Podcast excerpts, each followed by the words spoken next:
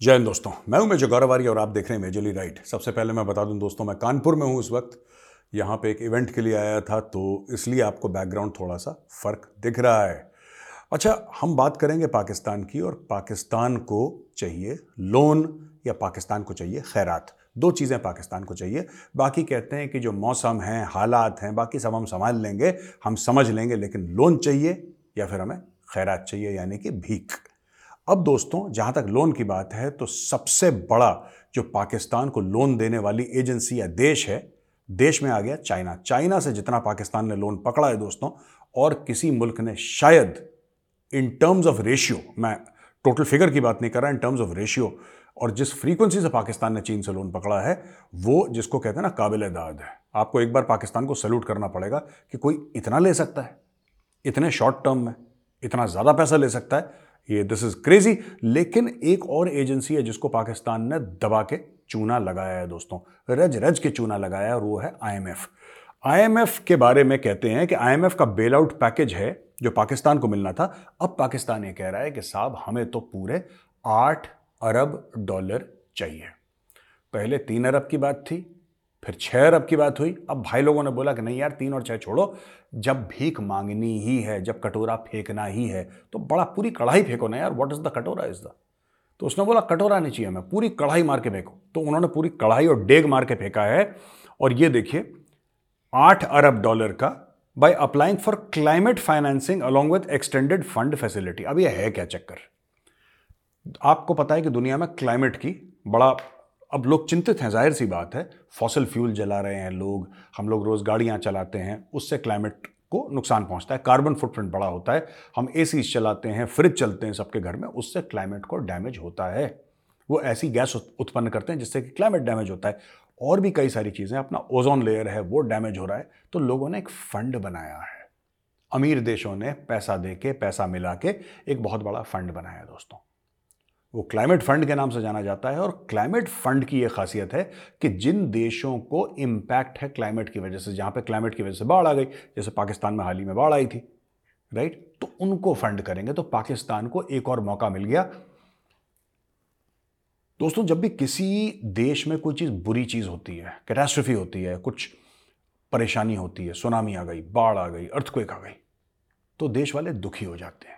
कि यार इतने जान और माल का नुकसान हो गया है, लोग मर गए, घर टूट गए, लोग बेघर हो गए, बच्चे भूखे घूम रहे। तो लोग बड़े परेशान होते हैं। पाकिस्तान में जब भी ऐसा कुछ होता है तो वहाँ पे खुशी की लहर दौड़ जाती है पाकिस्तानियों के बीच में, क्योंकि पाकिस्तानियों को ऐसा लगता है कि बॉस, अब एक और एंगल मिल गया है दुनिया के सामने रोने, कलपने का और पैसे की भीख मांगने का, क्योंकि अगर कोई पाकिस्तानी सड़क पे आके खड़ा हो जाए कि मेरा घर टूट गया तो कोई ना कोई एक दो मिलियन उसको दे ही देगा। भीख के तौर पे। ये पाकिस्तानियों का गेम प्लान है। देखिए, मैं आपको बताता हूँ एक बड़ी, जब मैं, बाद में आपको और बाकी चीज़ें बताऊँगा। एक बात समझिएगा पाकिस्तान के बारे में और पाकिस्तान को समझने के लिए पाकिस्तान का माइंडसेट समझना बहुत ज़रूरी है दोस्तों। ये माइंडसेट है क्या? ये माइंडसेट ये है कि पब्लिक पैसा देती है, मांगने वाला चाहिए यार। है ना? आप समझ रहे हैं माइंडसेट कि दुनिया पैसा देगी बॉस मांगने वाला चाहिए, एक ऐसा मांगने वाला चाहिए जो इतनी शिद्दत से मांगे कि पत्थर पिघल जाए और पत्थर के अंदर से कटोरा निकले जिसके अंदर डॉलर हो। ये लेवल है मांगने का, पाकिस्तानियों का। तो इन लोगों ने क्या करा कि जब भी इनके अर्थक्वेक आई या जब भी इनके बाढ़ आ गई, इनके यहाँ कोविड हो गया, इन्होंने मांगने की झड़ी लगा दी। अब ये मांग रहे हैं आईएमएफ से और ये कह रहे हैं कि आठ अरब डॉलर हमें दे दो। अच्छा आईएमएफ ने भी ये बोला है कि भाई, ये पॉसिबिलिटी है, हम आपको हो ना हो, हम आपको पैसे दे देंगे, हम कोशिश करेंगे आपको पैसे। क्योंकि आईएमएफ में भी इंसान है। जब तो ये बिलावल भुट्टो गोवा आने वाला था, तब मैंने क्या बोला था कि इसको रोको, इसको मत आने दो। मोदी जी वहाँ पे होते, बिलावल जो है मोदी जी के पैर पकड़ लेता। कहता, मोदी जी, हमें पैसा दो। हमें चार पाँच अरब दे दो। मोदी जी क्या कर लेते? मैं, मोदी जी बेबस हो जाते भाई। आपके घर कोई आया है, आपके पैरों पे गिर गया, कहता है पैसे दे दो। वो क्या? इसलिए मैं मना कर रहा था, इनकी आदत। आपको लगता है मैं मज़ाक कर रहा हूँ? दोस्तों यूल बी सरप्राइज़ अगर मैं आपको फैक्ट्स एंड फिगर्स बताऊँगा पाकिस्तान के बारे में। मैं इस वक्त कानपुर में हूँ। कानपुर में एक दुकान है, ठग्गू के लड्डू। उसकी टैग लाइन है, ऐसा कोई सगा नहीं जिसको ठगा नहीं। वो जो टैगलाइन है, वो ठग्गू के लड्डू के लिए तो बनती बनती क्योंकि उन लोगों ने बनाई है। पाकिस्तान पे बिल्कुल ठीक बैठती है कि ऐसा कोई सगा नहीं जिसको इन्होंने ठगा नहीं है यार। इन्होंने सबसे बिल्कुल एकदम दबा के पैसे लिए हैं। लेकिन दोस्तों आईएमएफ का एक कहना है। आईएमएफ कहता है कि providing affordable long term financing to countries undertaking reforms to reduce risk related to climate change अब इनको रिफॉर्म करने पड़ेंगे। पाकिस्तान को रिफॉर्म करने पड़ेंगे। पाकिस्तान को अपनी अर्थव्यवस्था ठीक करनी पड़ेगी। पाकिस्तान को अपना टैक्स स्ट्रक्चर ठीक करना पड़ेगा। पाकिस्तान को अपना जो सब्सिडीज देता है पाकिस्तान, वो इसको ठीक करना पड़ेगा। जो अलल्ले तलल्ले हैं, इनके एलिट के, जो इनके अशराफियाँ हैं, इनके जर्नल हैं, इनके जजेस हैं, जो इनके प्रोटोकॉल हैं, वो कम करने पड़ेंगे। मैं किसी पाकिस्तानी से बात कर रहा था, उसने मुझे बताया कि पाँच सात गाड़ियों का काफिला चलता है एक जज के साथ। पाँच सात गाड़ियों का काफिला एक जज के साथ चलता है और कितने सारे जज हैं वहाँ पर ब्रिगेडियर निकल जाए जनरल निकल जाए इनका तो, तो भाई हेलीकॉप्टर नहीं दौड़ा देते एक आदत है एक आदत है। और मैं आपको बताता हूँ शो ऑफ़ करने की। पाकिस्तानियों में बहुत ज़्यादा यहाँ पे आप भारत में देखेंगे और ये आईएमएफ ने बोला है कि भाई तुम्हारे जो जर्नल हैं उनकी प्रॉपर्टियों के बारे में बताओ। आईएमएफ ने यह भी बोला है कि जो तुम्हारे जज हैं इनके बीवी बच्चों के नाम पे प्रॉपर्टी हमें बताओ। इन्होंने नहीं बताया पाकिस्तानियों ने। इन्होंने नहीं बताया। पर यह अच्छा है भारत के लिए कि पाकिस्तान को लोन मिल रहा है। अब मैं दोस्तों आपको यह भी बताऊँगा कि भारत के लिए क्यों अच्छा है कि पाकिस्तान को लोन मिल रहा है। आठ अरब डॉलर की बात करी थी ना।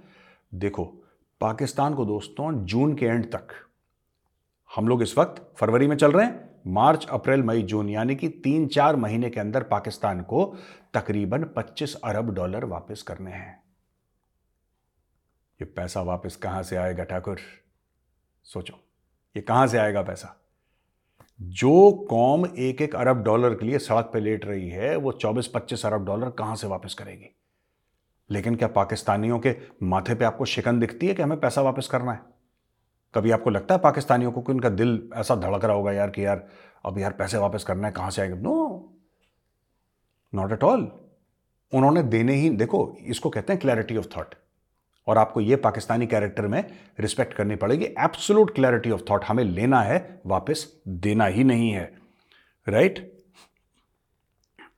borrowers pay an affordable interest rate with low income members benefiting from more concessional terms अच्छा जी।